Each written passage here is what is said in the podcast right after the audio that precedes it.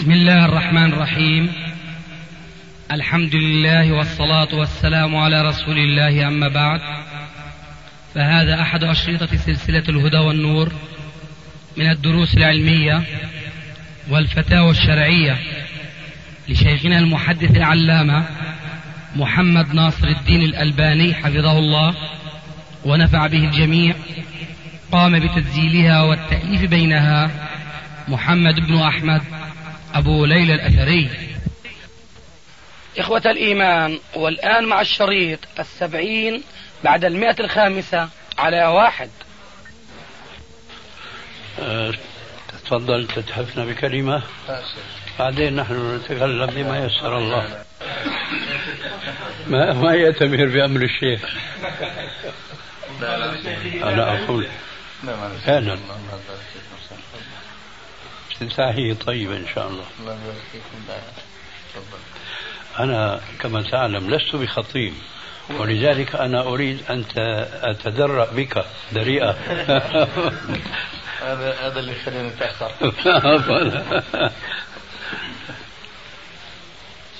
آه ما ترى؟ تفضل. إن الحمد لله. نحمده ونستعينه ونستغفره ونعوذ بالله من شرور أنفسنا ومن سيئات أعمالنا. من يهده الله فلا مضل له ومن يضلل فلا هادي له. وأشهد أن لا إله إلا الله وحده لا شريك له. وأشهد أن محمدا عبده ورسوله. يا أيها الذين آمنوا اتقوا الله حق تقاته ولا تموتن إلا وأنتم مسلمون. يا أيها الناس اتقوا ربكم الذي خلقكم من نفس واحدة وخلق منها زوجها وبث منهما رجالا كثيرا ونساء واتقوا الله الذي تساءلون به والأرحام إن الله كان عليكم رقيبا. يا أيها الذين آمنوا اتقوا الله وقولوا قولا سديدا. يصلح لكم أعمالكم ويغفر لكم ذنوبكم. ومن يطع الله ورسوله فقد فاز فوزا عظيما. أما بعد فإن خير كلام كلام الله وخير الهدي هدي محمد صلى الله عليه وآله وسلم وشر الأمور محدثاتها وكل محدثة بدعة وكل بدعة ضلالة وكل ضلالة في النار. وبعد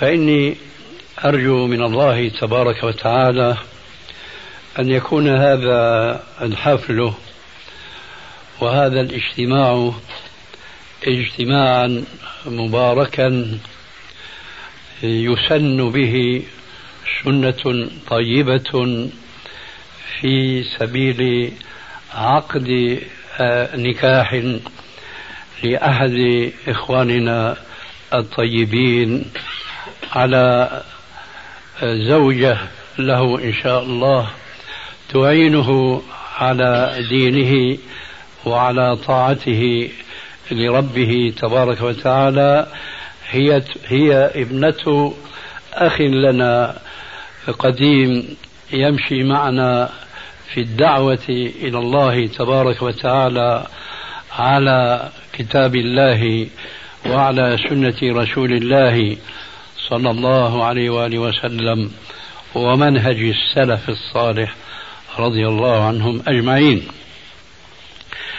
والذي يبشر بالعاقبة الحسنى لهذا الزواج أنه قام على وسائل شرعية قلما تتوفر في عقد من العقود في العصر الحاضر.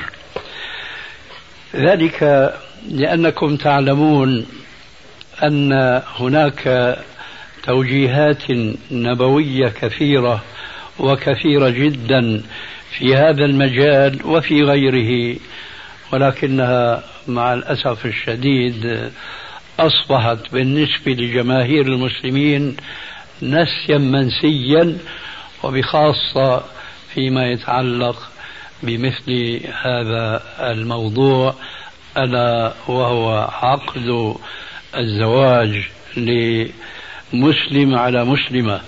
حيث أنه تتداخل في مثله تقاليد وعادات وأعراف تخالف ما أشرت إليه من بعض الأحاديث.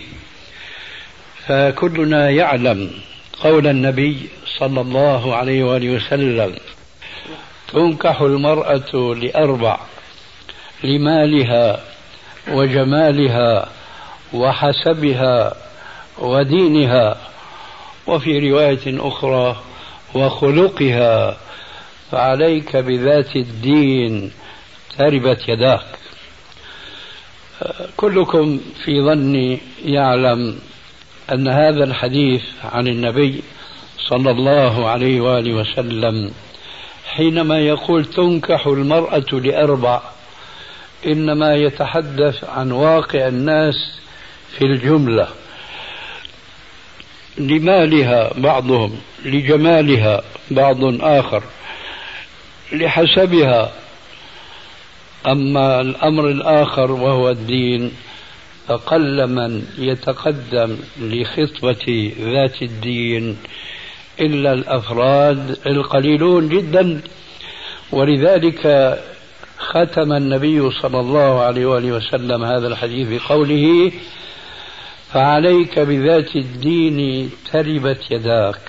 وهذه الجملة إنما هي دعاء من النبي صلى الله عليه وآله وسلم على من يكون همه وقصده في خطبته لامرأة ما غير الدين وإنما أمر من الأمور الثلاثة المذكورة قبل قوله عليه السلام الدين. فعليك بذات الدين تربت يداك. فالملاحظ ها هنا أن مثل هذا الأمر قد وضع أمام نص أمام عيني الخاطب والمخطوبة معا. ذلك أن الخاطب نفسه قصد ذات الدين ولم يدر في خلده أو في ذهنه شيء من الأمور الثلاثة المذكورة في أول الحديث مما هو يدندن عليه أكثر الخطاب الذين يخطبون النساء عادة. هذا أولا مما يبشر بخير أن الخاطب قصد الدين وكذلك المخطوبة قصدت الدين ومما يبشر أو يتمم البشارة بخير أن والد المخطوبة قد قام بواجب أيضا من الواجبات. كثيرا ما نرى بعض الأولياء أو الآباء لا يقومون بهذا الواجب الآتي بيانه. ألا وهو أن لا يفرض على ابنته آه، شخصا معينا وإنما يخيرها كما جاء في الأحاديث الصحيحة في البخاري ومسلم أن النبي صلى الله عليه وآله وسلم قال لا لا تزوج البكر بل تستأمر. وفي لفظ آخر تستأذن وابنها صماتها ابنها صماتها وهذا ما قام به أخونا عزة أبو عبد الله أعزه الله عز وجل في الدنيا والأخرى فإنه ترك الأمر لابنته المخطوبة وخيرها. بعد أن لفت نظرها بأن هذا الخاطب هو الذي أمرنا رسول الله صلى الله عليه وسلم بأن نزوجه في الحديث المعروف أيضا عندكم إن شاء الله جميعا. ألا وهو قوله صلى الله عليه وآله وسلم إذا جاءكم من ترضون دينه وخلقه فزوجوه. إذا جاءكم من ترضون دينه وخلقه فزوجوه. إلا تفعلوا. يكن في الأرض فتنة وفساد عريض. فما كان من المخطوبة إلا أن وافقت على هذه الخطوة. وما ذلك إلا لأن الخاطب متدين والمخطوبة كذلك متدينة وكما قيل إن الطيور على أشكالها تقع. ولذلك فهذا التوافق في تحقيق الشرع من ولي البنت ومن الخاطب ومن المخطوبة كلهم يدندنون حول تنفيذ أحكام الشرع في هذا الزواج فهذا مما يؤكد أن هذا الزواج سيكون من نوع نادر المثال وسيكون إن شاء الله العاقبة إلى إلى خير. من ذلك أو من تلك المبشرات أن النبي صلى الله عليه وآله وسلم قال إن من يمن المرأة تيسير صداقها وخطبتها ورحمها. وكذلك قال في الحديث الآخر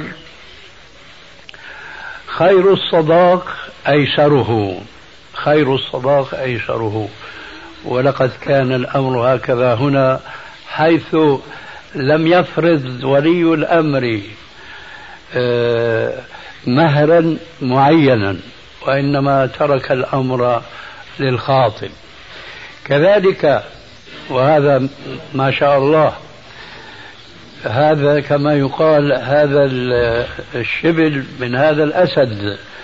فأيضا المخطوبة لم تعرج إطلاقا إلى المهر ومعرفة مقداره والمبالغة والغلو فيه. كما هو شأن أكثر النساء اللاتي يغلب عليهن حب التزين بالحلي وخاصة من حلي الذهب لم يكن شيء من ذلك وإنما كانت الموافقة من البنت للوالد ما تراه فأنا أراه. كل هذه مبشرات بأن هذا الزواج يعتبر زواجا مثاليا والحمد لله رب العالمين. سائلين الله عز وجل أن يجعل هذا اللقاء وهذا الزواج مباركا كما تدل هذه المقدمات التي قامت على موافقة الشرع سواء كما قلنا آنفا من ولي الأمر أو من الخاطب أو من المخطوبة. لذلك فأنا أرجو من الله عز وجل أن يجعل هذا الزواج كما قال عليه الصلاة والسلام في بعض الأحاديث الصحيحة تزوجوا الولود الودود فإني مباهم بكم الأمم يوم القيامة. فهذا الزواج سيكون له إن شاء الله منه ذرية صالحة آه، يكون صلاحها سبب أجور تسجل لمن كان سببا لمثل هذا الزواج الطيب.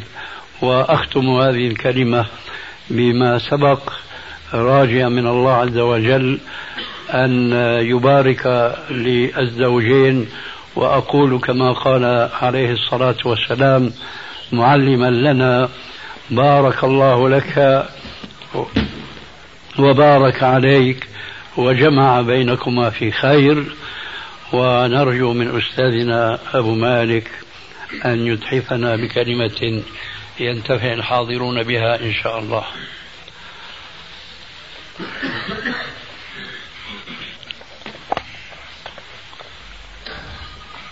الحمد لله نحمده ونستعينه ونستغفره ونعوذ بالله من شرور أنفسنا ومن سيئات أعمالنا. من يهده الله فلا مضل له ومن يضلل فلا هادي له. وأشهد أن لا إله إلا الله وحده لا شريك له. وأشهد أن محمدا عبده ورسوله. أما بعد فإن أصدق الحديث كتاب الله وخير الهدى هدى محمد صلى الله عليه وسلم. وشر الأمور محدثاتها وكل محدثة بدعة وكل بدعة ضلالة وكل ضلالة في النار.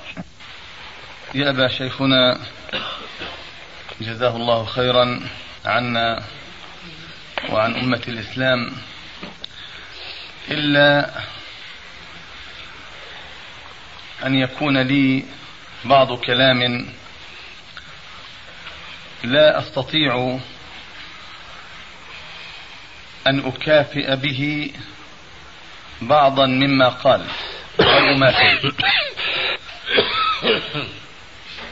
ولكن الأدب أدب التلميذ مع الشيخ يفرض علي ثلاثة أمور. أما الأمر الأول فأن أعترف سلفا بأن ما يقوله التلميذ في حضرة الشيخ لا ينبغي أن يكون إلا شيئا من علمه الذي من الله به علينا وأفادنا منه.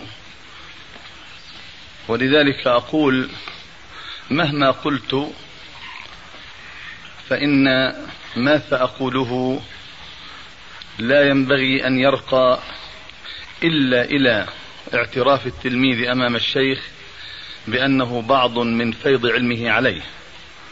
ولذلك أقول جزى الله شيخنا خيرا عنا وعن أمة الإسلام.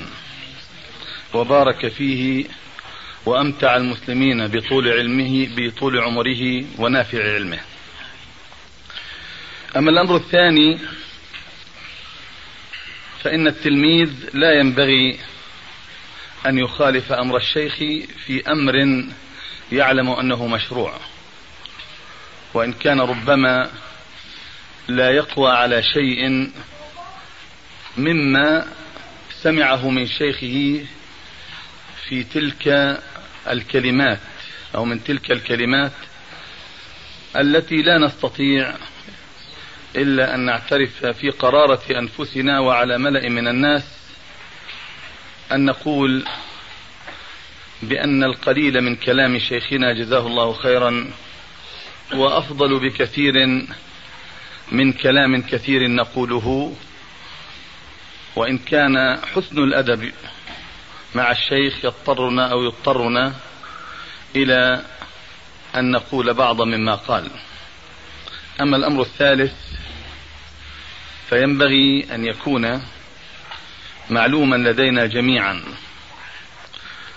بأن الأدب العلمي يقتضينا أن يعترف الإنسان أو يقر في نفسه بأن العلم إن أخذ عن الأكابر فينبغي أن يكون تاجا مرصعا يتوهج على جبين الإنسان ويجري كلاما على لسانه ويكون عزة له في الدنيا وفي الآخرة إن شاء الله إن كان يقصد به أن يكون عملا صالحا. ولقد عودنا شيخنا جزاه الله خيرا أن نقف عند حدود الأدب معه ولا ينبغي أن نتجاوز هذا الحد. وإذا كان لي من كلام أقوله لا إضافة على ما قال وإنما هو بيان وإقرار واعتراف بأن هذه الأمة في مسارها اليوم الذي تأخذ به نفسها ولا تعرف أين تسير إلا إذا استضاءت بنور الكتاب والسنة أقول بأن أمتنا اليوم أحوج ما تكون إلى علم شيخنا. لذلك أرجو أن يكون من صالح دعائكم في جوف الليل الآخر وفي أدبار الصلوات المكتوبة وفي كل وقت من الأوقات التي تعرفون أنها أوقات إجابة في الدعاء. أن تخصوا هذا الشيخ الجليل بشيء من دعائكم. فقد والله العظيم كثرت الفتن وأنا أقول أعني هذه الكلمة ولا أقول هذه الفتن التي تزايدت وتكاثرت وأكلت صدورها أعجازها وتحملت أعجازها صدورها. حتى اختلطت الأعجاز والصدور فما عدنا نعرف نتحرك لا أمام ولا خلف إلا إذا رأينا أنفسنا نأخذ بميامننا من ضوء الكتاب والسنة لنسير على بركة الله فننجو من هذه الفتن. وإنما أعني بهذه الفتن التي أخذت تبرز في أيامنا هذه. وخلاصة هذه الفتن كلمتان. نقرأهما ونسمعهما أيضا وما أكثر ما سمعناهما. يقال في هذه الفتنة فلان تذبب قبل أن يتحصرم. وهذه فتنة العلم التي أخذت تجتال عقولا صغيرة وتخرجها من دائرة الحق والمعروف والبرور. الحق الذي أوفى بهذه الأمة في سابق عهدها على مشارف القرون الآتية والماضية. كل قرن يأخذ من القرن الذي يليه حتى كانت بحق خير أمة أخرجت للناس. ولكن على يد تلك العقول التي حملت العلم نورا يهدي ودعوة تجري وجهادا يمشي حتى أفاء الله على هذه الأمة بالعزة والتمكين في الأرض. ومن هنا أقول بأن من واجب طالب العلم أن يعرف أين يقف كيف يأخذ العلم وكيف يدرسه وكيف يتعلمه العلم مسؤولية جسيمة خطيرة. هو من الأمانة التي عرضها الله على السماوات والأرض. فأبين أن يحملنها وأشفقن منها وحملها الإنسان إنه كان ظلوما جهولا. ولا أحسب أن مخلصا أو طالب علم مخلص. إذا كان طالب علم مخلصا إذا كان يعرف حق الله عليه في العلم فأول ما ينبغي أن يعرفه من آداب العلم والمعرفة أن لا يكثر من الحديث في العلم بالفتيا وإنما عليه أن يتقيد أو أن يأخذ العلم بالفتيا عن مشايخه وعن أساتذته. ونحن قد من الله علينا في هذا الزمان ولا نزكي على الله أحدا بهذا الشيخ الذي فتح الله عليه أبواب المعرفة فكان بحق وليأذن لي شيخي جزاه الله خيرا أن يقول كان بحق بابا من أبواب العلم في هذا الزمان أسأل الله تبارك وتعالى أن يبقيه مفتوحا على مصراعيه يدخله من كان مخلصا يأخذ العلم بعقله وقلبه يأخذه بعقله معرفة وبقلبه هداية فيكون من هذه المعرفة والهداية سلوكا تتحرك بها أعضاؤه ويمشي بها فوق الأرض وكأنما يقول أو يستحضر قول نبينا أو عائشة رضي الله عنها في وصف نبينا عليه الصلاة والسلام كان خلقه القرآن وهذا الخلق ليس عسيرا أخذه ولا عسيرا العمل به ولكن يجب أن يعرف الإنسان ليعلم لا أن يعرف ليفتي وأن يقول للناس أنا عالم. إذا ظن الإنسان بنفسه أنه بلغ هذا المبلغ هذا المبلغ فقد أساء لنفسه. وإنما الناس هم الذين يرفعونه أو يشيرون إليه بأصابعهم قائلين هذا عالم ينبغي أن يؤخذ العلم عنه. أما أن يمشي رافعا رأسه دافعا صدره مستكبرا في مشيته ظانا بنفسه أنه بلغ مبلغ العلماء فهذا أيضا ضرب من ضروب الفتنة التي إذا ألمت بإنسان أسقطته على وجهه مكبا ولا يستطيع من بعدها أن يتحرك أو يخرج من هذه الفتنة إلا إذا عرف قدره مرة أخرى. وأسأل الله تبارك وتعالى أن يجعلنا طلاب علم صادقين مخلصين منتفعين بالعلم الذي نأخذه عن أساتذتنا بعامة. في كتبهم التي ورثناها عنهم وعن شيخنا الشيخ ناصر الدين الألباني بخاصة أمتع الله المسلمين بعمره وأفاء عليهم بعلمه وجعلنا وإياه إن شاء الله من المخلصين السائرين على درب نبينا عليه الصلاة والسلام.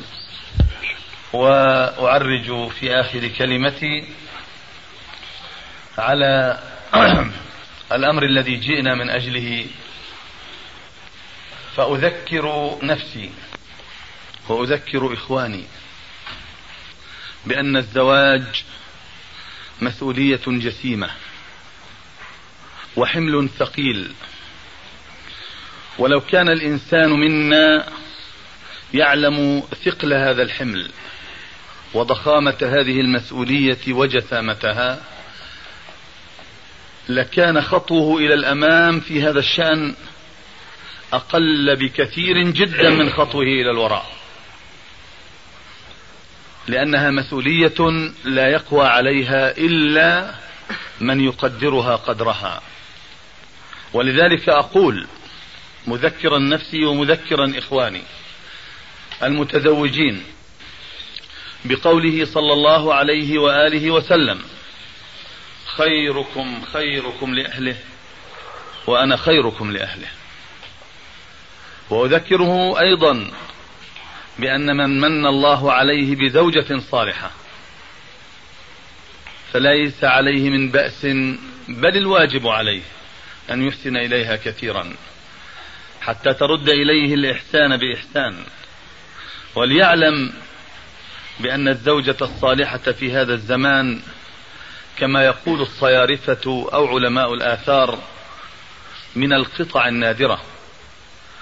فإذا استحصل الإنسان منا على زوجة طيبة صالحة ترعاه في نفسه وماله وتقوم على شأن بيته وأولاده وتحفظه في غيبته وبعده عن بيته. وإذا نظر إليها سرته وإذا غاب عنها حفظته وإذا رآها من بعيد أو من قريب لا يظن بها إلا الخير. هذه المرأة هي التي ينبغي أن تحفظ أيضا في غيبتها وفي حضورها وأن يحسن إليها وأن يبسط إليها الرداء وأن يحسن إليها الإحسان الذي عرفناه من نبينا عليه الصلاة والسلام. فما والله شتم يوما ولا أساء. وما والله امتدت يده يوما بضرب. وما والله عرفنا عن نبينا عليه الصلاة والسلام إلا أنه حتى مع أشد أعدائه أنه كاظما أنه كان يكظم غيظه ولا يبيح لنفسه أن يتبعها بالإذاية لهم إلا إذا أمر بالوحي أن يفعل كذا أو كذا.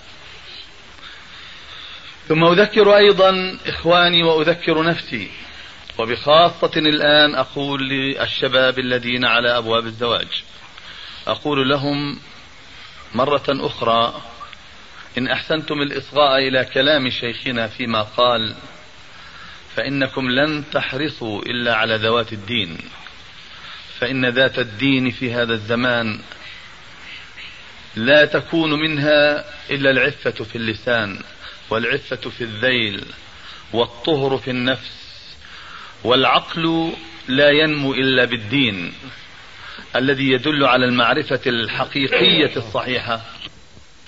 فإن ذات الدين في هذا الزمان لا تكون منها إلا العفة في اللسان والعفة في الذيل والطهر في النفس. والعقل لا ينمو إلا بالدين الذي يدل على المعرفة الحقيقية الصحيحة. التي نأخذها من آي الكتاب ومن أحاديث المصطفى عليه الصلاة والسلام. وأذكر نفسي وإخواني جميعا أيضا يا إخوان بأن طاعة الرحمن ليست ثقيلة إلا على الشيطان وأعوان الشيطان.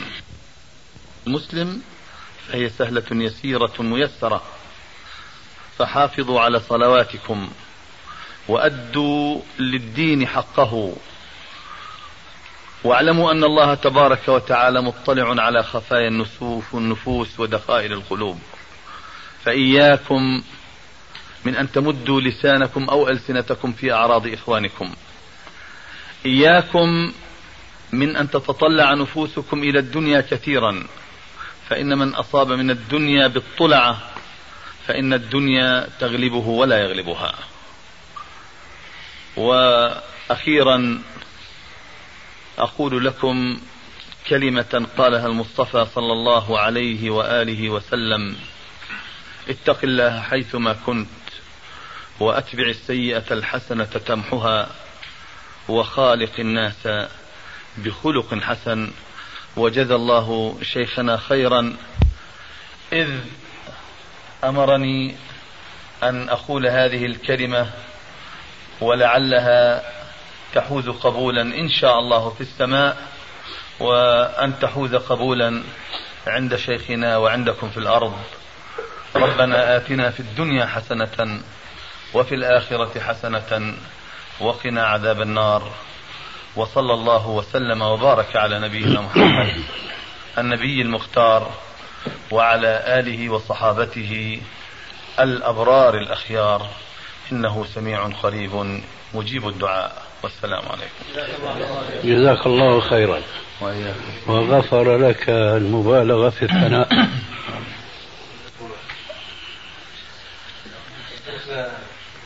ما أدري. أو تنتهي. نعم. حقيقة الشيخ ما أدري بعد أن تكلم أستاذنا جزاه الله خير بعدكم بهذا الكلام. ما أدري ما بقي لي كلام أتكلم وأفصح به عن ما في قلبي يذكره لساني. شكرا لكم على ما تفضلتم به وجزاكم الله خيرا وبارك الله فيكم. ونحن ثمرة إن شاء الله تعالى هي من جهودكم التي زرعتموها. فأنا يعني أتكلم كلمة بسيطة أرجو أن لا تؤاخذوني عليها حيث أنني أتكلم بين أيديكم. ولكن كما ذكر أستاذنا يعني نتكلم من هذا الباب. الله. حتى إن أخطأنا تصححونا وإن أصبنا نسأل الله تبارك وتعالى أن تدعو لنا أن يتقبل منا أعمالنا. فأتكلم يا إخواني حقيقة ما يعني في قلبي أجريه على لساني. عسى الله تبارك وتعالى أن يجعله في ميزاني وفي ميزان شيخي و الشيخ ناصر الدين الباني حفظه الله وأستاذنا الفاضل أبو مالك بارك الله فيه ومد في عمره. فحقيقة يا إخوان التي ذكرها الشيخ جزاه الله خير وهي بنتي يوم حججنا مع الشيخ كانت هي أمها حامل فيها. فالحمد لله رب العالمين نحن تربينا بفضل الله تبارك وتعالى وتعالى على جهود شيخنا جزاه الله خير فيما وجهنا من تربية ومن علم. ونقول بفضل الله تبارك وتعالى تحصلنا على شيء عظيم من الشيخ جزاه الله خيرا. ونذكر أنفسنا وإخواني بما ذكرنا الشيخ جزاه الله خيرا بحديث المصطفى عليه الصلاة والسلام إيه، لا يشكر الله من لا يشكر الناس. فالحق يقال والحق أحق أن يتبع. أن الشيخ جزاه الله خير. ليس هذا يعني من باب الثناء والمدح ولكن من باب الاعتراف بالجميل. والإنسان يشكر من كان له عليه فضل. والفضل لله تبارك وتعالى والمنة له أن من علينا أن جعل لنا قرب من شيخنا حفظه الله تبارك وتعالى. وأستاذنا أبو مالك في دروس الجمع والمواعظ وما يتكلم معنا بالهاتف الله يجزيه الخير. وشيخنا بارك الله فيه. عندما طلبت منه بعد أن تحرينا وتقصينا الحق إن شاء الله تعالى في إعطاء الأخ أحمد ابنتي. ذكرت للشيخ جزاه الله خيرا أود أن أكون عنده والإخوة الأفاضل وولي ووالد آه الأخ أحمد اللي هو العروس أن يكون طلبه عند شيخي. فاستأذنت للشيخ هذا فقال الشيخ أنا لا أحب أن أتصدر هذا. لا أحب أن يكون عندي ولكن يعني نزولا عند رغبتك يعني ألبي هذا فجزاه الله خيرا. فيعني هذه التلبية منه هو فضل من الله تبارك وتعالى منه الله علينا به. أن أنعم علينا بشيخنا جزاه الله خير بأن تفضل بهذا. وأنا ما أريد حقيقة أن تكون دعوة إلى الله تبارك وتعالى كما تكلم شيخي في بداية كلامه. آه يعني أن يكون عقد نكاح على السنة وفيه ذكرى وموعظة وأن نتقيد فيما تعلمنا. وكما علمنا الشيخ حفظه الله أن نتعلم وأن نعمل فيما نتعلم. فإن شاء الله تعالى الآن نرجو من الله تبارك وتعالى أن يكتب لنا ولشيخنا وللحضور الأساتذة الأفاضل الكرام والإخوة الأحبة أن يكتب لنا أجر ومثوبة من منه فضله تبارك وتعالى. على ما أنعم علينا بشيخنا أن ينبهنا وأن يذكرنا بالعقد الذي يكون موافق للسنة وفيه البساطة اللي نحن مطالبين فيها. ولا يخفى عليكم كما ذكر شيخنا أبو مالك حفظه الله في بعض الخطب أن يكون على الميسور. فنحن إن شاء الله تعالى نطبق يعني طلب شيخنا. وكما ذكر أستاذنا أبو مالك أنه هو تلميذ لشيخنا فنحن التلاميذ بنطبق إن شاء الله تعالى ما يملي علينا الأساتذة الأفاضل جزاهم الله خيرا كثيرا. ويا إخوة الحق يقال إن شاء الله تعالى نحن نحب أن تكونوا إن شاء الله تعالى على هذا المنهاج حتى نستفيد ويكون كما ذكر الشيخ يعني سنة حسنة نبدأ بها فجزا الله خير الشيخ عندما أذن لنا أن نتفضل في بيته طالبين من الله تبارك وتعالى أن نستفيد من علمه. وإن كان تكلم قليل كما ذكر أستاذنا أبو مالك لكن نرجو من الله تبارك وتعالى أن يكون في هذه الكلمة القصيرة القليلة فائدة كثيرة نرجوها عند الله تبارك وتعالى من فائدة ومن ذكرى. والذكرى تنفع المؤمنين. فجزاكم الله خيرا وبارك الله فيكم. ونسأل الله جل وعلا أن يبارك في مسعاكم وفي حضوركم. ونشكر شيخنا حيث استقبلنا. ونشكر أستاذنا أبو مالك حيث لبى الدعوة. والأستاذ علي والإخوة طلبة العلم جميعا. وصهري أبو حسن وإخواني والعم. الله يبارك فيه أبو محمد اللي هو والد أحمد والدكتور آه، تيسير شديد حفظه الله. والأخوة جميعا لا يتسع المجال لأن أذكر الأسماء جميعا. وأبو أيوب بأشير بإصبعه أني أذكره. وأخونا أبو أيوب حفظه الله. يعني والقاضي المأذون الطيب الأخ عزت. وأخونا قام أبو ليلى على التسجيل. فجزاكم الله خيرا جميعا. وأنا أعتذر إن لم أستطيع أن أعبر عن شكري لكم جميعا. وعلى يعني من قام بهذا الواجب وأعانني على أن أحقق هذه الأهداف اللي كنت أنا أرجوها دائما أن أتوصل إلى زوج صالح لبنتي ولبناتي إن شاء الله تعالى. آمنا بالله تبارك وتعالى. وإلى نصيحة شيخي وتوجيهاته كانت مستمرة لي. وللبنت ولا أم عبد الله أصلا فجزاه الله خيرا كثيرا وبارك الله فيه. ونسأل الله العظيم رب العرش العظيم أن يجزيه خير الجزاء وأن يجعلنا وإياه وأستاذنا والحاضرين وأهل السنة والجماعة والسلفيين قاطرة في جنات النعيم وفي أوسط الجنة الفردوس, الفردوس الأعلى وتحت عرش الرحمن ومنها تسري الأنهار. نسأل الله أن يحضرنا ربنا تبارك وتعالى بحفظه وعنايته وأن يديم لنا نعمة الإسلام ونعمة العلم التي أشار إليها الأستاذ أبو مالك حفظه الله. أن نتبناها وأن نعمل بمقتضاها وأن نحافظ على نصيحة أخونا أبو مالك بعد أن تكلم أستاذنا بما تكلم فجزاكم الله خيرا وخير الجزاء إن شاء الله. وأهلا وسهلا وبارك الله فيكم جميعا وبارك الله فيكم. ونحن ثمرة منكم فالأخ يعني قوي بإخوانه ولا تكونوا عون الشيطان على أخيكم. فنسأل الله أن تنصحونا إن أخطأنا وأن نتقبل منكم وأن تتقبلوا منا. وجزاكم الله خيرا. خيرا وبارك الله فيكم والرجاء المعذرة حيث تكلمنا بين أيدي أستاذنا جزاه الله خيرا حفظه الله الشيخ ناصر وبين أستاذنا أبو مالك وبين الإخوة الفاضل من هم على يقين أعلم منا فنسأل الله تبارك وتعالى أن يكتب لنا ولكم الأجر وجزاكم الله خيرا وبارك الله فيكم وأهلا وسهلا ومرحبا وانقلوا اعتذاري للإخوة الذين لم يحضروا لضيق المكان ولكن ضيق المكان في في الجدران وليس ضيق المكان في الصدور. ولكن شيخنا جزاه الله خير يعني هو قال احضر من شئت ولكن نظرا للظروف كما تعلمون لا يتسع المجال. فأنقلوا اعتذاري وشكري للإخوة الذين لم يتسع لهم المجال أن يحضروا وبارك الله فيكم وشكرا وأهلا وسهلا بكم جميعا. والسلام عليكم. وعليكم السلام ورحمة الله وبركاته. يعطيك العافية.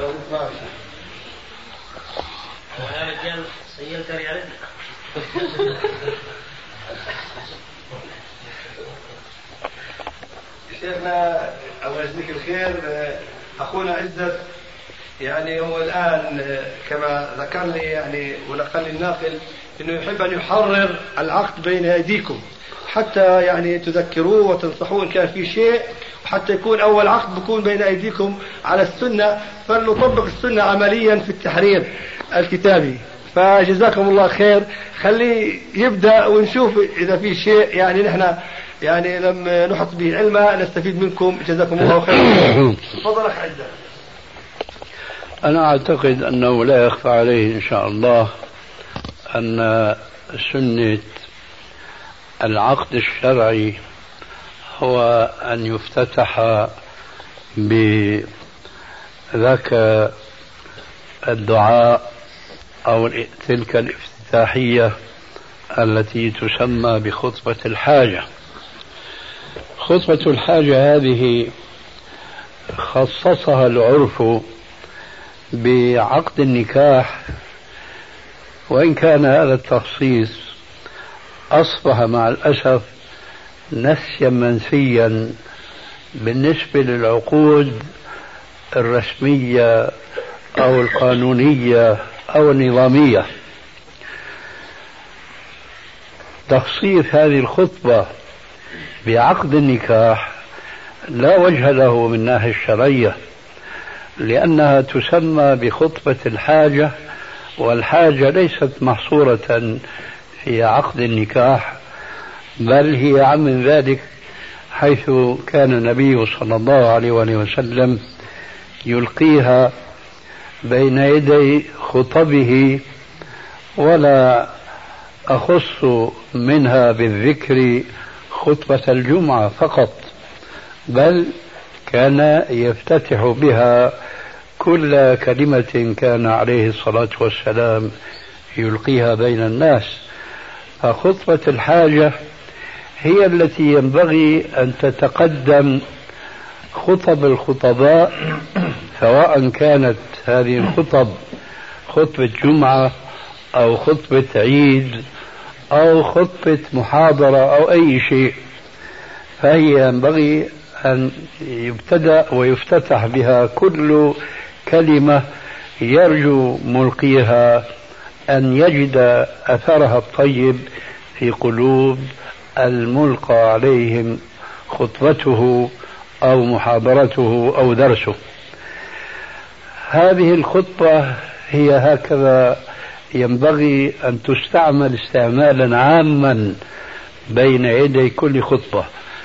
ومع أن العرف كما قلنا انفا خصص بعقد الزواج ومع ذلك فأصبحت هذه الافتتاحية حتى بالنسبة لخطبة النكاح أصبحت مهجورة متروكة. فأنا أعتقد أن الأستاذ الذي سيعقد الآن العقد النظامي لأن العقد الشرعي في ظني قد حصل كما يقال اليوم أوتوماتيكيا حيث عرف الخاطب والمخطوبة وولي أمرها. ولكن من الأعراف أن أي عقد آه، لا يتحقق إلا باللسان. زوجتك أنكحتك وما شابه مثل هذه الكلمات. وهذا ليس شرطا في الشرع آه، لا سيما ومن الحكم العلمية المتداولة بين العلماء قولهم لسان الحال أنطق من لسان المقال ولكن من باب اتباع السنة فلا بد بين يدي العقد التي قد يحوج العاقد الوضع. حيث عرف الخاطب والمخطوبة وولي أمرها. ولكن من الأعراف أن أي عقد لا يتحقق إلا باللسان. زوجتك أنكحتك وما شابه مثل هذه الكلمات. وهذا ليس شرطا في الشرع آه، لا سيما ومن الحكم العلمية المتداولة بين العلماء قولهم لسان الحال أنطق من لسان المقال. ولكن من باب اتباع السنة فلا بد بين يدي العقد التي قد يحوج العاقد الوضع أحيانا أن يصرح بالعقد بين فلان وفلانة وبإذن الولي. لكن بين يدي ذلك لا بد من تقديم خطبة الحاجة السابقة الذكر ولو بأخصر عبارة. إن الحمد لله نحمده ونستعينه ونستغفره ونعوذ بالله من شرور أنفسنا وسيئات أعمالنا. من يهده الله فلا مضل له ومن يضلل فلا هادي له. وأشهد أن لا إله إلا الله وحده لا شريك له وأشهد أن محمدا عبده ورسوله.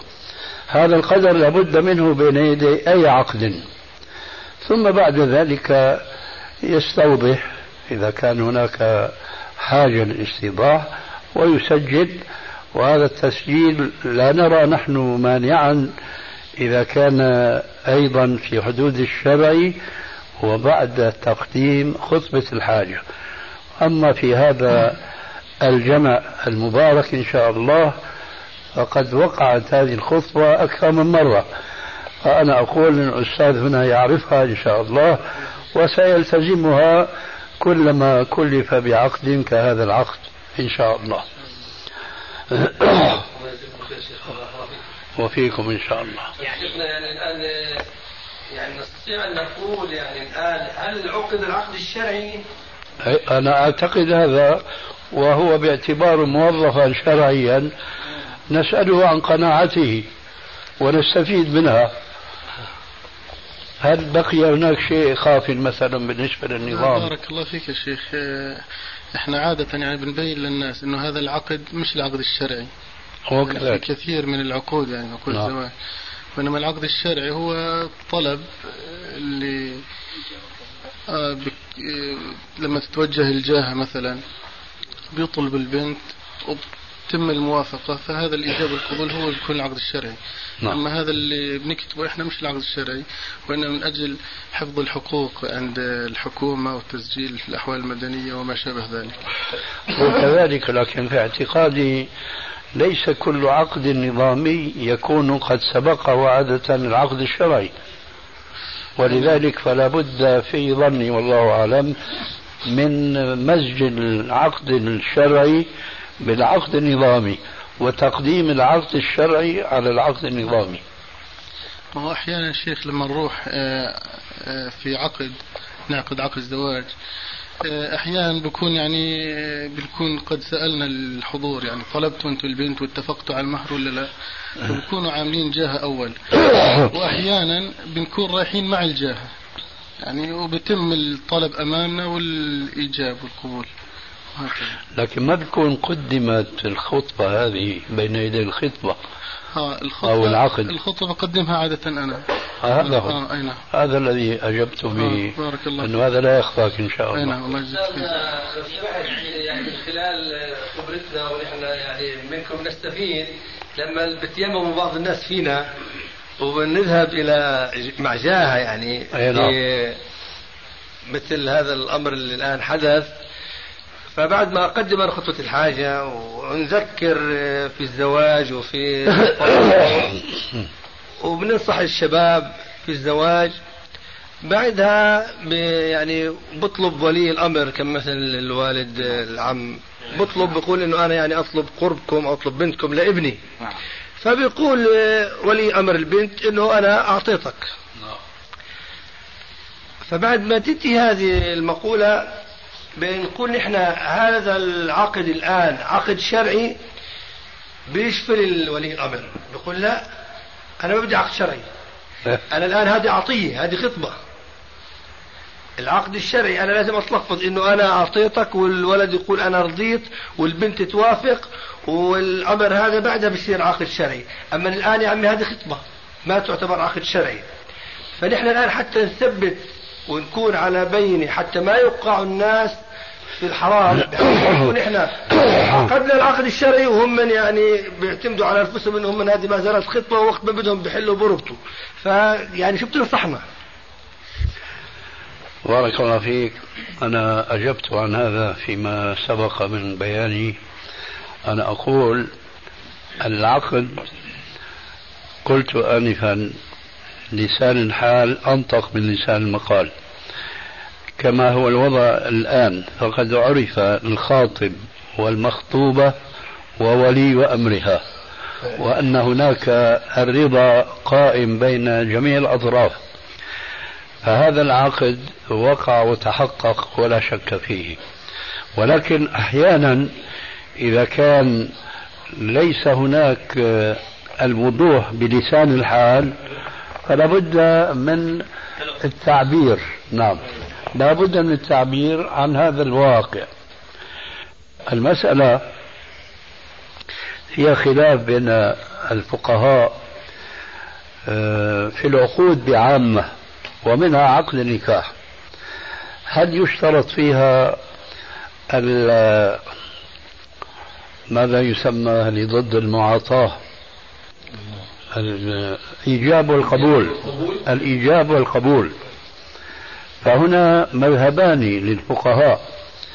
المذهب الشافعي يقول لابد من الإيجاب والقبول حتى يصح العقد وليس فقط عقد النكاح بل حتى عقد البيع. أي عقد اسمه لابد من تحقق الإيجاب والقبول.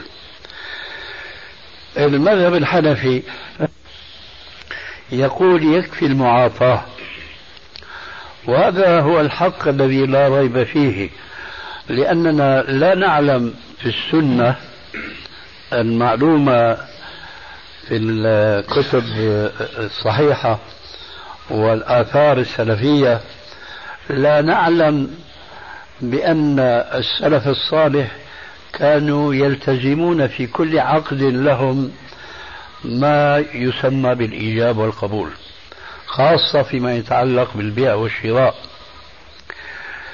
ولذلك فالقول بالإيجاب والقبول يلزم منه أولا آه، إيقاع الناس في شيء من الحرج. هم في يعني ليسوا في حاجة إلى مثله. وما جعل عليكم في الدين من حرج. وثانيا عند من يشترط الإيجاب والقبول كثير من المعاملات القائمة اليوم لا تصح وتكون حينئذ معاملاتهم باطلة. يعني مثلا اليوم من النظم الماشية ركوب الباص يركب الراكب الباص ويلقي الأجرة في الصندوق المخصص. هذا لا يصح بالنسبة لمن يقول بالإيجاب والقبول. وإذا وسعنا الدائرة بالنسبة لما نسمع في بعض البلاد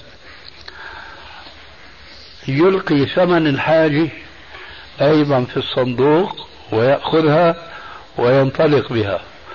دون أي مكالمة مع صاحب المحل.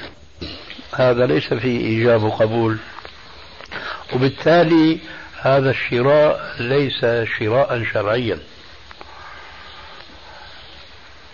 فإذا عرفنا بأن اشتراط الإيجاب والقبول لم يأتي في الشرع ما يلزمنا به أولا وعرفنا أن هذا بيوجد مشاكل بين معاملات الناس بعضهم مع بعض ثانيا عرفنا أن الأمر أوسع من إيجاب الإيجاب والقبول.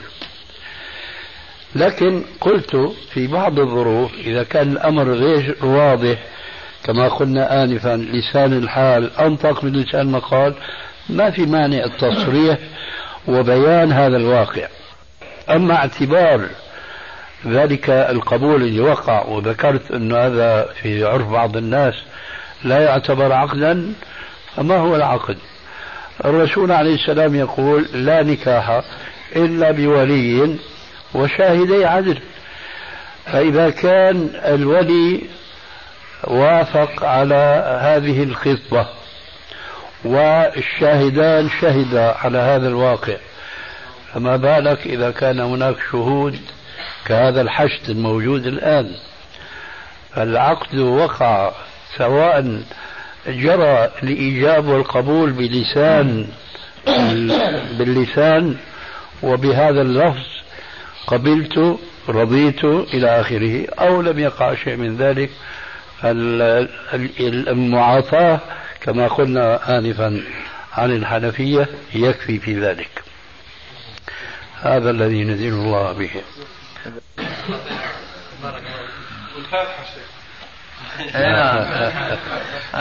يعني ما تكمل إلا هكذا. فبارك الله لك وبارك عليك وجمع بينكما في خير. ونوصيك خيرا بأهلك إن شاء الله. وبعدين هذا العقد أنت بتسجله بتعطيه لعزة وبتعطيه لاحمد عزة بيعطي عزة. بس ما حكوا عن المهر يا شيخ المهر قال لك الشيخ شو المهر؟ إيه اسأل. لأنه أنت بدك تسجل. شيخنا الله يجزيكم الخير. الله يحفظك. لما لكم من حق علينا وعلى المسلمين حقيقة والله يجزي خير الأخوة كذلك جميعا على حضورهم وتلبية هذه الدعوة. وأقول لا يعني تتميما لأمر في نفسي. لعل الزوج هو الذي يحدد مقدار المهر. نعم. نعم.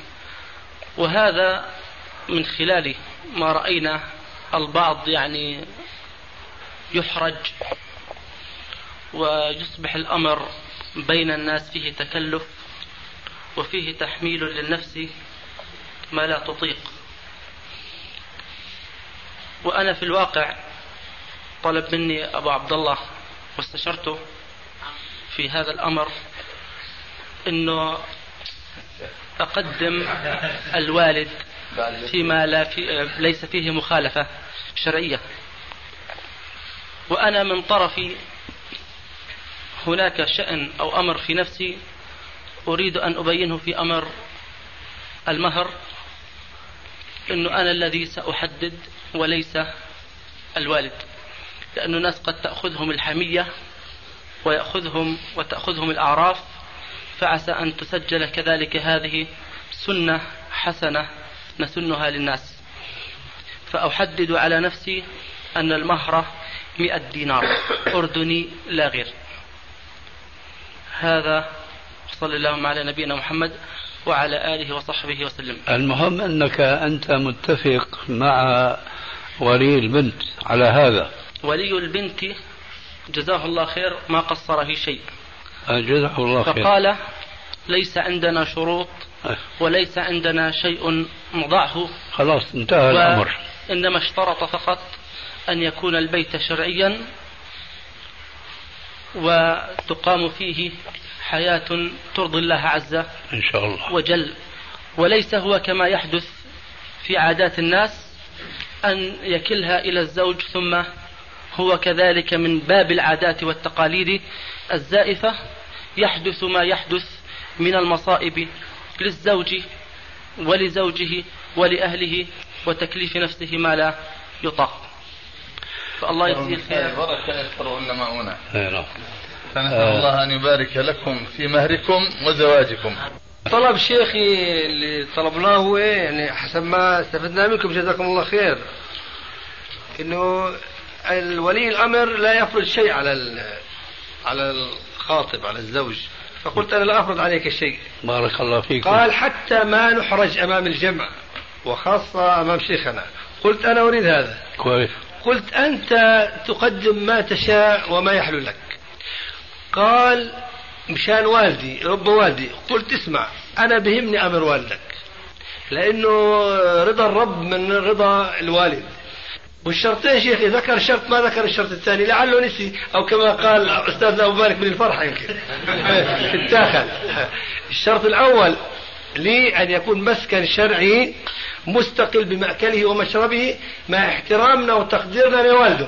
والأمر الثاني شيخنا مما استفدنا منك من يعني تأديبك لمن يسافر إلى بلاد الغرب.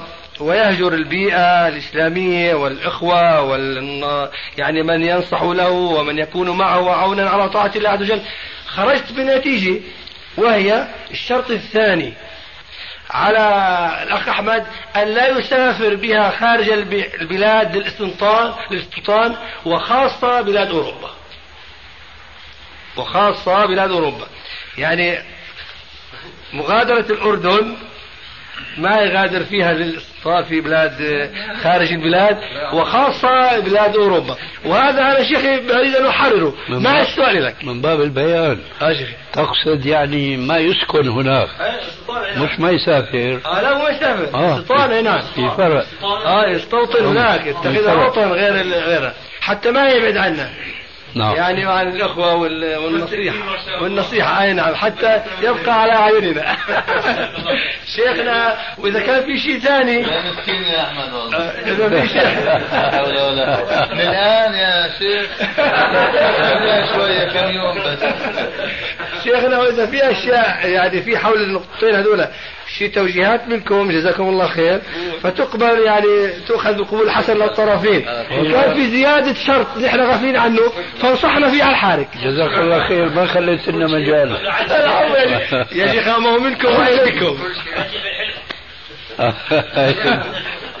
بيقول الحلو الحلو. ما هو الحلو الحلوين وجاي الحلو على الطريق. شيخنا أخشى أن الأخ الآن يقبض الم- المؤجل كما اعتادت الناس.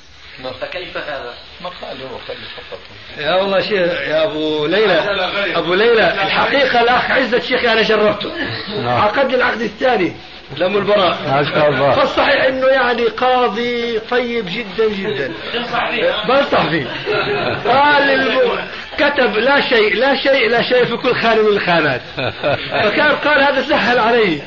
الله يجزيه خير. مع إنه بعض القضاه لماذا جئت؟ مدعو مدعو مدعو إذا كان آه، شيخنا وكمان آه، يعني أخونا عزت الله يجزيه الخير الحق يقال يعني يشكر على هذا لأنه إحنا جربنا قضاة غيره. آه. ابوا إنه يفعلوا هذا الفعل. أي نعم. الحق يقال. أبو إنه ما يكتبوا يعني شيء متقدم شيء متأخر عفش بيت التفاصيل اللي الناس محتاجينها. في الخانات المطلوبة. هل الله يجزيه الخير الشيخ عزت لا هو في في توجه طيب يعني. الحمد لله نعم. فشيخنا الله يجزيك الخير اتماما كما تقول علمت إتمام المعروف خير من البدء به. أي والله. الله يجزيك الخير. فالآن نود أن يكون توقيعك. شاهد أنت واستاذنا أبو مالك على العقد القانوني حتى يعني مش صوفية شيخي مش تبركات. حقيقة تبركات. يجوز المؤجل يكتب له شيء ما في مؤجل بالأصل في الإسلام لا. هو الحقيقة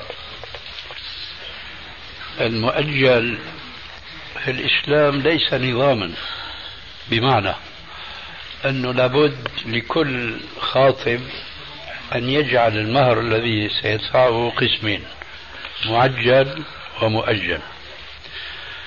هذا لا أصل له في الشرع. الذي له أصل هو أنه إذا اتفق على مهر مسمى بين الخاطب وولي المخطوبة وكان هذا المتفق عليه غير مستطاع تقديمه من الخاطب. في هذه الحالة يقدم ما يتيسر له ويسجل الباقي في ذمته. متى هذا؟ حينما لا يستطيع أن يقدم بقية المهر. بل يمكن أن يتزوج المتزوج بامرأة دون أن يقدم ولا قرشا واحدا من المهر معجلا. وإنما يسجل كله مؤجلا. لماذا؟ لأنه لا يستطيع. مش كنظام. أنتم تعلمون اليوم أن أكبر غني فليكن مليونير لابد ما يقدم مهر مقدم ومهر مؤخر. هذا لا أصل له في الشرع. وهذا النظام السائد اليوم بين الناس بيترتب منه مشاكل كثيرة وكثيرة جدا. ولذلك فالذي يتفق عليه من المهر إما أن يكون مستطاع تقديمه كله دفعة واحدة فهذا هو الشرع. عليكم السلام. وإما لا يستطاع أن يقدم منه شيء فيكتب كله مؤجلا أو يستطيع البعض ولا يستطيع البعض فيقدم يقدم المستطاع ويؤجل غير المستطاع. هذا هو النظام. أما أن يكون نظاما لابد منه أكبر غني إلا ما يجعل مقدم مؤخر هذه بدعة في الإسلام. هذه بترتب وراءها كثير من المشاكل كثير من الناس بيسجلوا مهر مقدم دينار شكلية يعني وبيحطوا عشرة آلاف أو ألوف مؤلفة مؤخر هذا الطوق في العنق. إذا ما أراد يتخلص من زوجته بسبب عدم الاتفاق لأنه جزاك الله خير. وضح لك يا أستاذ هذا هو.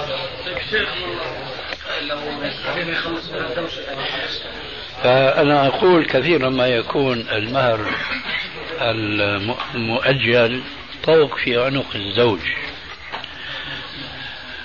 كثيرا ما لا يتفق الزوجان على حياة طيبة وسعيدة فيجد أنه من الضروري أن يطلقها يريح نفسه ويريح زوجته. لكن أن له ذلك وهو مغلل بالأغلال وبالمهر المؤجل ولذلك فيبقى زوجا لها وهو كاره لها. وإذا طلقها قد يكون مصيره عاقز أمره السجن لأنه لا يستطيع أن يقدم إليها المهر ولذلك فخير الهدى هدى محمد صلى الله عليه وسلم. الرسول قدم مهور لنسائه مهرا معجلا. ما في. وهكذا الصحابة كانوا. أحيانا كان يتزوج الرجل كما هو ثابت في صحيح البخاري ومسلم يتزوج الزوجة على أن يعلمها سورة من القرآن. فالأمر كما قلنا من التوضيح لا يوجد نظام في الإسلام تقسيم المهر إلى قسمين إلا إذا لم يتيسر له إلا ذلك. تفضل. ووافق الزوج على يعني تسجيل هذا هل يكون آثم بهذا؟ بعد يعني ما علم أنها بدعة. لا إذا ما تجاوب ولي البنت لا إثم عليه. الإثم على ولي البنت وهذا أيضا لا يكون آثما إلا إذا علم الحكم الشرعي. الولي أن أقول الخاطب إذا لم يرضى ولي البنت إلا بالمقدم والمؤخر لا إثم عليه. إذا كانت الزوجة هي بغيته المنشودة. أه ولي البنت عليه إثم إذا كان يعرف الحكم الشرعي ثم يخضع للتقاليد. أما إذا كان لا يعرف الحكم الشرعي فلا إثم عليه. والواقع أن أكثر الناس لا يعلمون كما قال رب العالمين. يعني المسائل اللي عم يخالفوا فيها السنة. أكثر الناس لا يعلمون بها. ولذلك فنحن لا نؤثم أحدا يخالف السنة إلا بشرط أن يكون قد بينت له. ثم هو يخالفها ويلتزم العادات والتقاليد التي يجري الناس عليها. واضح إن شاء الله؟ في شيخ أيضا عفوا. المؤخر هذا يعني لو سمحت. يبقى ذمة دير. نعم هذا. حتى لو مات يعني. يأخذ منه حتى لو مات طبعا. إلا إذا هي سمحت وعفت. هذا شيء آخر. في المحاكم ما يعتبروا إلا إذا كان طلاق. ما وجه هذا يا أستاذ؟ ما بنظر المهر المؤجل يا شيخ إلا إذا طلقها. إيه، لماذا؟ هيك اعتادوا ذلك. ليش وقت واحد الاجلين؟ هذا هذا حقها. ليش وقت واحد الاجلين؟ هم بيكتبوا مهر مؤجل بس. مؤجل كذا وبس يعني ما لا بيكتبوا يعني ح... ي- بحلول أحد الأجلين إما الموت وإما الطلاق. آه، أو أقرب الأجلين بسموه مهر مؤجل الدينار للحلول الشرعي. هيك بيكتبوا يعتبروا الحلول الشرعي هو الطلاق. آه الحلول الشرعي فقط قانون الطلاق الاحوال المدنيه آه أما الوفاة لا. يعني إذا ما بتروح عليها. عفوا العبارة اللي عم يذكرها الأستاذ موجودة. كانت موجودة هذه. موجودة هذه كانت كانت زمان موجودة. يكتب آه، عند حلول اقرب الأجلين. لكن الآن حتى ما بنكتبش للحلول الشرعي بنكتب 1000 دينار وبس. أبدا. أي نعم. عجيبة. آه ولا يطلب منه إلا عند آه، إذا صار طلاق. خلاص إذا صار طلاق يعني بسببها هي مثلا. بسبب؟ بسببها هي مثلا. هي نفسها. شيء مثلا. نعم. فهو طلقها.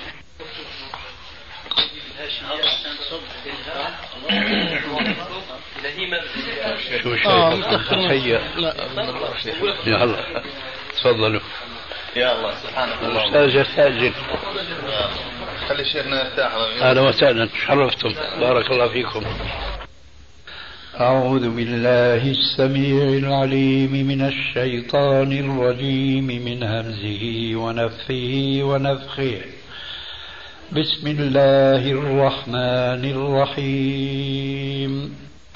الحمد لله رب العالمين. الرحمن الرحيم. مالك يوم الدين. إياك نعبد وإياك نستعين. اهدنا الصراط المستقيم.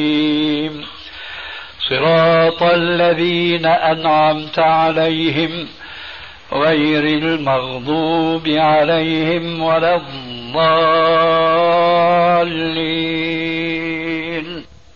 آمين. بسم الله الرحمن الرحيم. نون والقلم وما يسطرون.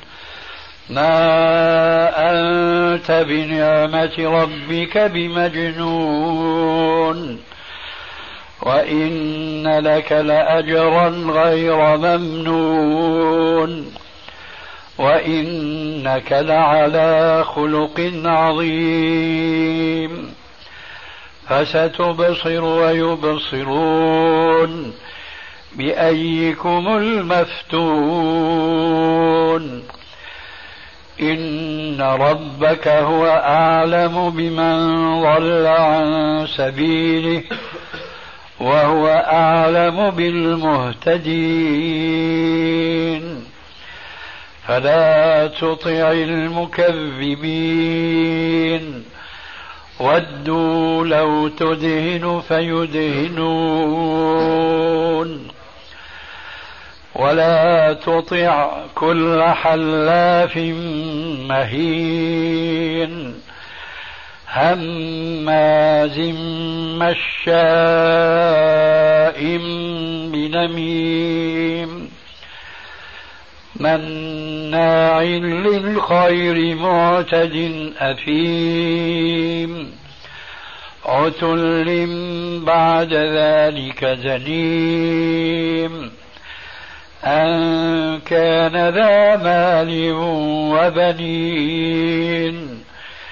إذا تتلى عليه آياتنا قال قال أساطير الأولين. سنسمه على الخرطوم. إنا بلوناهم كما بلونا أصحاب الجنة إذ أقسموا ليصرمنا مصبحين ولا يستثنون فطاف عليها طائف من ربك وهم نائمون فأصبحت كالصريم. فتنادوا مصبحين أن اغدوا على حرثكم إن كنتم صارمين. فانطلقوا وهم يتخافتون ألا يدخلنها اليوم عليكم مسكين. وغدوا على حرد قادرين. فلما رأوها قالوا إنا لضالون بل نحن محرومون. قال أوسطهم ألم أقل لكم لولا تسبحون. قالوا سبحان ربنا إنا كنا ظالمين. فأقبل بعضهم على بعض يتلاومون. قالوا يا ويلنا إنا كنا طاغين. عسى ربنا أن يبدلنا خيرا منها. إنا إلى ربنا راغبون. كذلك العذاب. ولعذاب الآخرة أكبر لو كانوا يعلمون.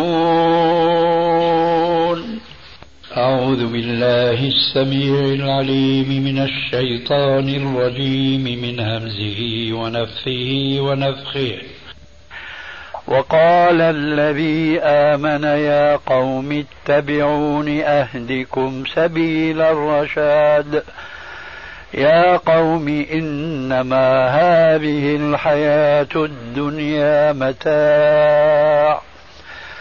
وإن الآخرة هي دار القرار. من عمل سيئة فلا يجزى إلا مثلها. ومن عمل صالحا من ذكر أو أنثى وهو مؤمن فأولئك يدخلون الجنة يرزقون. يرزقون فيها بغير حساب. ويا قوم ما لي أدعوكم إلى النجاة وتدعونني إلى النار.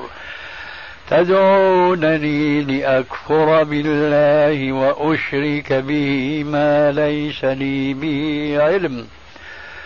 وأنا أدعوكم إلى العزيز الغفار. لا جرم أن ما تدعونني إليه ليس له دعوة ليس له دعوة في الدنيا ولا في الآخرة. وأن مردنا إلى الله وأن المسرفين هم أصحاب النار. فستذكرون ما أقول لكم وأفوض أمري إلى الله. إن الله بصير بالعباد. بسم الله الرحمن الرحيم. والسماء والطارق. وما أدراك ما الطارق. النجم الثاقب. إن كل نفس لما عليها حافظ فلينظر الإنسان مما خلق خلق من ماء دافق يخرج من بين الصلب والترائب. إنه على رجعه لقادر. يوم تبلى السرائر فما له من قوة ولا ناصر والسماء ذات الرجع والأرض ذات الصدع إنه لقول فصل وما هو بالهزل إنهم يكيدون كيدا وأكيد كيدا. فمهل الكافرين أمهلهم رويدا. بسم الله الرحمن الرحيم. عبس وتولى أن جاءه الأعمى. وما يدريك لعله يزكى. أو يذكر فتنفعه الذكرى. أما من استغنى فأنت له تصدى وما عليك ألا يزكى. وأما من جاءك يسعى وهو يخشى فأنت عنه تلهى. كلا إنها تذكرة فمن شاء ذكره. في صحف مكرمة مرفوعة مطهرة بأيدي سفرة كرام بررة. قتل الإنسان ما أكفره من أي شيء خلقه.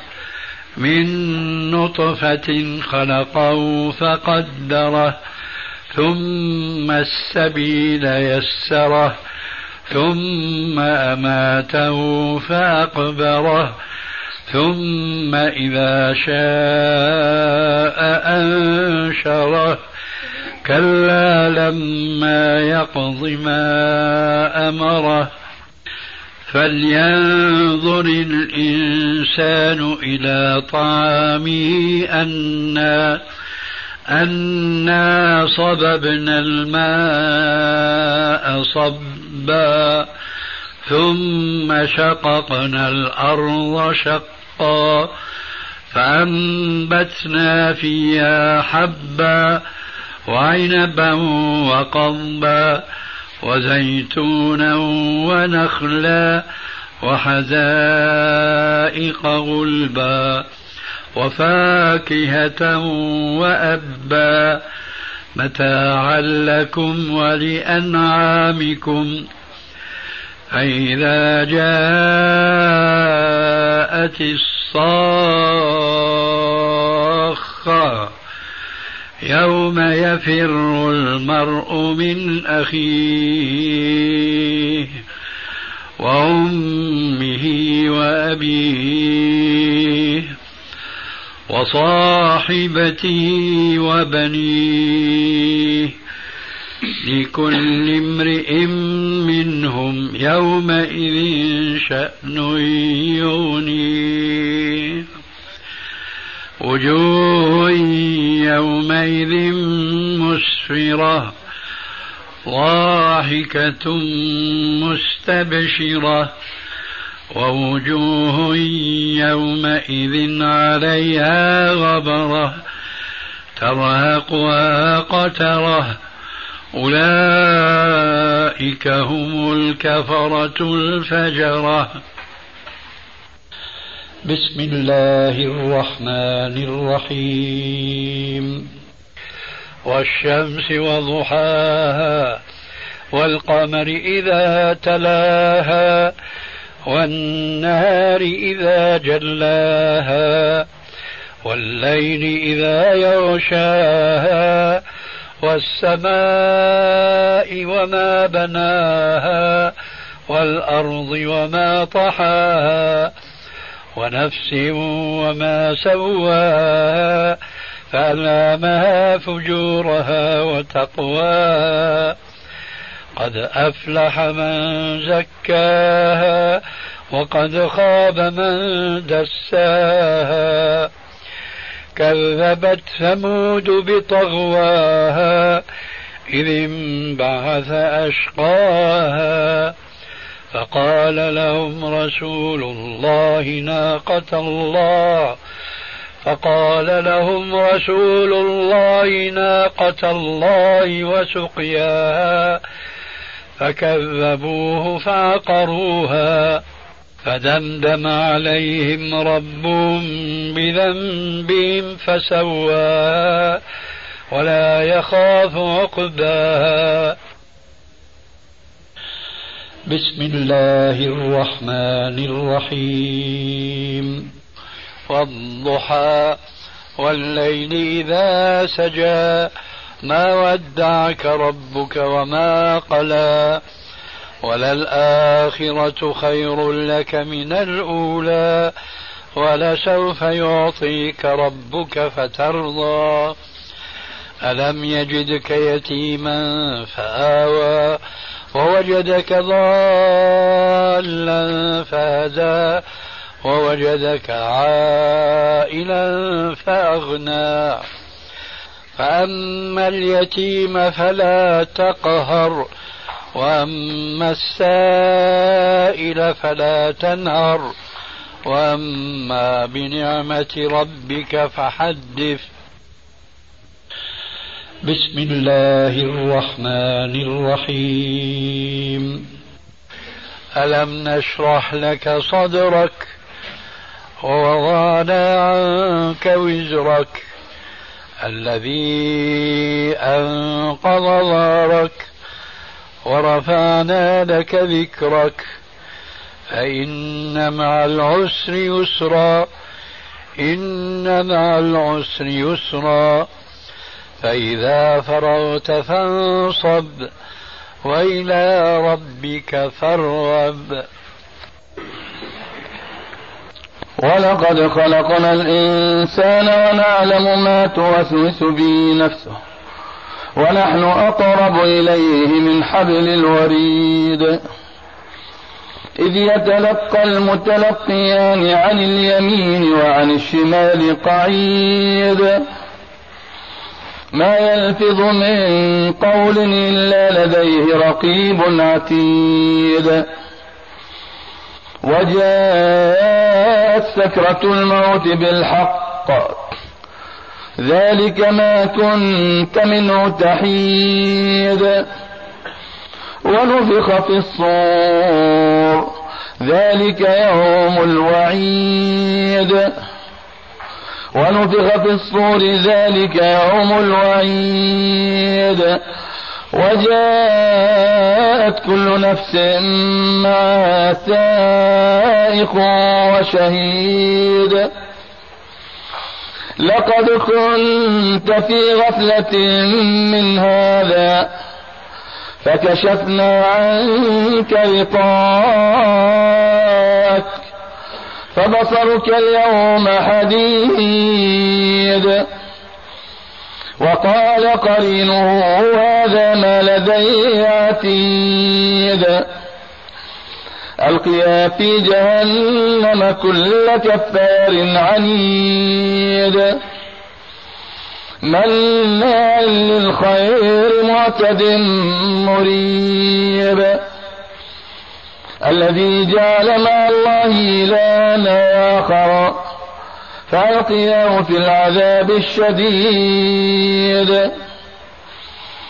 قال قرينه ربنا ما أطغيته ولكن كان في ضلال بعيد. قال لا تختصموا لدي وقد قدمت إليكم بوعيد ما يبدل القول لدي وما أنا بظلام للعبيد. يوم نقول لجهنم هل امتلأت وتقول هل من مزيد. وأزلفت الجنة للمتقين غير بعيد. هذا ما توعدون لكل أواب حفيظ. من خشي الرحمن بالغيب وجاء بقلب منيب. ادخلوها بسلام ذلك يوم الخلود. لهم ما يشاءون فيها ولدينا مزيد. الله أكبر.